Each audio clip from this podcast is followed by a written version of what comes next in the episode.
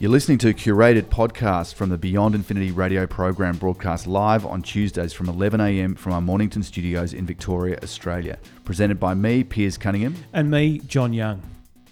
An item which a lot of people have got Fitbit. Mm-hmm. It's a thing you wear on your wrist and records your movements and stuff and allows you to kind of compile information about your health. Yep. And also Google Home, Yeah. which is a uh, little dome shaped, like a speaker that Yep. sits on your table and you can give instructions to about you know, controlling things like lights or asking what the weather's going to be like. Do I need an umbrella? That Yeah. kind of stuff.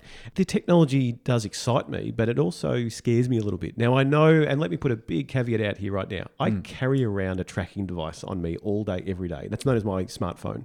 It's got, you know, it's connected to Facebook and it's connected to Google and, and, and all of that. So I'm well aware of all of the security measures that come along with that. For example, being tracked by people that want to advertise to me. So there is there's no question about that already happening. But the the question is how safe and secure are you in your own home with these kind of devices, such as a, a Fitbit or particularly a Google Home or Amazon Alexa or the what's the the new Apple one? It's the Apple i Po- HomePod. HomePod. There we go. Mm.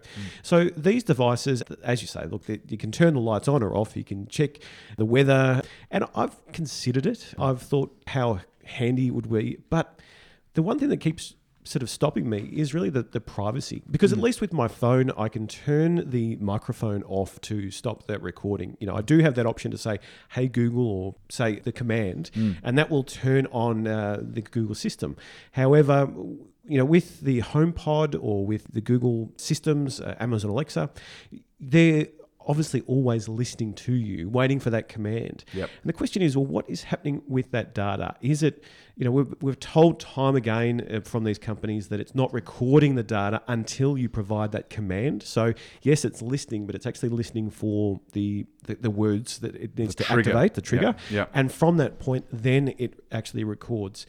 It's suggested that that's actually not correct and that, that some of this data, maybe all of this data, is being sent back to be, be stored in the cloud by whether it be you know Amazon or Google or, Hmm. or whoever is managing that. And so the question is, well, what happens to that? And particularly in the case of uh, maybe a court case or you're under investigation. And so that leads into sort of some security and privacy concerns. If you've done nothing wrong, you've got nothing to fear. But what happens when somebody uh, just wants to listen in to some discussions? And Uh, the courts can get hold of this. Can they subpoena this information from the likes of Google and Fitbit and say, okay, well, this is relevant to an investigation we're doing of this person. We want that data. Well, that is the Just as suggestion. they can, and- just as they can with um, metadata from ISPs about where you've been surfing, your phone records, all that sort of stuff. We've got laws in Australia that allow Exactly. all that information to go to law enforcement. Look, exactly. Michael Legg, who is a law professor at the University of New South Wales, he expects that, that, this will be sort of sought as digital evidence for court cases. So the courts can demand this as maybe even as, as proof of their innocence, of someone's innocence. It's just a recording from that device.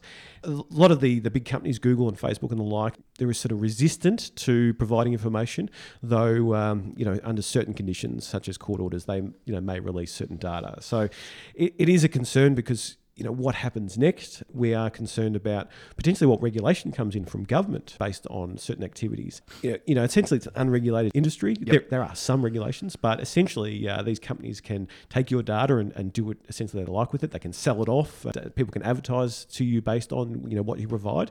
So is it likely that when you talk about things at home, if you've got one of these systems, that then that feeds back into some kind of advertising portfolio about you? Yep. What happens in this situation where you say something which is potentially illegal, mm. um, and then that sends the police to your door knocking it down? We might be having a discussion about a bomb, for example, and we're talking about it in a technical sense. Mm. We're reporting on a news story, and mm. it's just a discussion that we're having, but using that trigger word has all of a sudden set off alerts. And if there's enough context to that, if there's enough words used which are trigger words, potentially that's going to send some kind of national agency around knocking on the door saying, Why are you talking about this? Yep. So that's that invasion of privacy Yep. in your own home, which to me is a concern about it would be better, I'd be more comfortable if there was some kind of repository which you could store locally, so therefore when you send a voice command, it's not having to communicate back to Google or Facebook or whoever that is you know managed by, and it's just stored on your local system,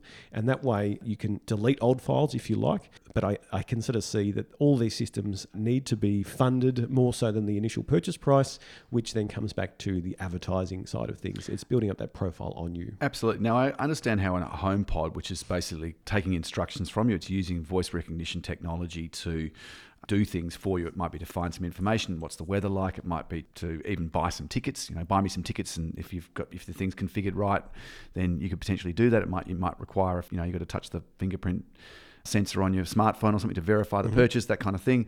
And they work in very tightly with your smartphone, that whether it's a Google or, or an Apple.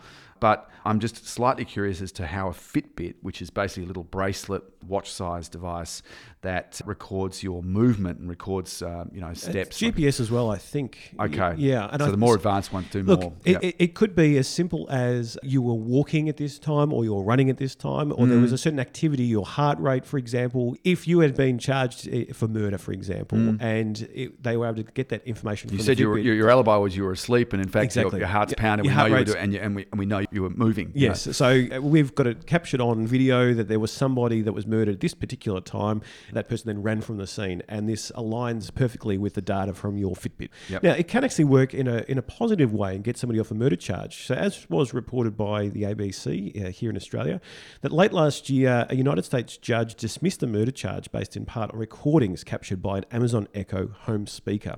Victor Collins was found dead in a hot tub at the home of a friend, James Bates, after a night of booze and football. Police had charged Mr. Bates with murder. He pleaded not guilty, maintaining he'd gone upstairs to bed around midnight, having set up bedding for Mr. Collins and another friend downstairs. So during the case, the Arkansas police had requested recordings from Mr. Bates's Amazon Echo. Amazon had rejected the request, but ultimately they supplied the recordings to the court based on further discussions with the defence lawyers it actually became apparent, so fairly soon after they had come into the case, they had a meeting with the client and it assessed that the information was on the Amazon Echo. And then when they listened to the recording, they hired experts because they felt that the case was likely flawed. So there was information that was part of that recording which mm. indicated that no, he, he, couldn't have been. So it can work to your advantage or disadvantage depending on whether you're guilty or not. That's right. So maybe mm. you do want it in your home for this, but I think the negatives potentially can outweigh if you're certainly privacy conscious or mm. security conscious mm. because I am conscious about things that I say near the phone because I've seen on YouTube yeah. if you mention a product then mm. all of a sudden you're getting advertised that yep. product. Yep. But then what is happening with that data? You know, how secure is that data? How many conversations have I had are recorded, mm. and then potentially in future, and you know, how long will that recording stay? Mm. What happens in the future if there is a breach, whether it be Google or Facebook or Amazon or mm. any other company that's gained access? there are ways of managing it. I just I believe that you can go to myactivity.google.com and you can go into your voice and audio and hit delete. So there are actually ways of accessing, just as you can with if Google Maps has tracked where you've gone or it does record where you've gone, uh, depending on the settings that you have on your on your smartphone. Using your your Google account password, you can go in there and you can actually you'll find it's pretty well buried. You can find there a, a setting that you can go in and actually see what your activity's been and choose to delete it. So you can do that with voice recordings that have been made through your HomePod. This is going to have a big conspiracy feel to it. Mm. However, how certain are we that when you go through that process and you delete that information, you know, you get the warm and fuzzies saying, "Oh, yes, well, I've clicked the delete button." Is it actually being deleted from you know the source, or is it being archived to a, a an alternate location which is not uh, readily drawn upon but available should uh, the, the need arise? And that might be you know pushing the a bit far, but some of these companies retain the information, the records. They, they, they want to and they, they have to. Yep, and they have. And there's all sorts of third parties. I mean, uh, an example that comes to mind. We were talking about the Quiet Comfort 35 Bose headphones, and there's an app which goes with them, which allows you to update the software that runs the headphones and gives you a bit more control over bass and noise reduction, that sort of stuff. Well, it turns out that that app is also recording what songs you've been listening to on Spotify and taking that information and without your permission or knowledge, sharing that with third parties that yep. might be interested to know that, that want to market things to you. So, so all sorts of little hidden things yeah. that are worth knowing about and that can affect your privacy. So at this stage, I'm not convinced on, on buying one of these mm. products. Mm. Whereas, you know, I do see there is a huge advantage, but it's mm. just that security and privacy issue that, mm. that I struggle with and, mm. and therefore I, I can't see putting it in my home anytime soon.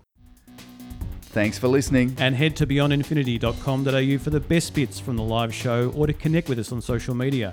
We welcome your feedback and suggestion for future shows.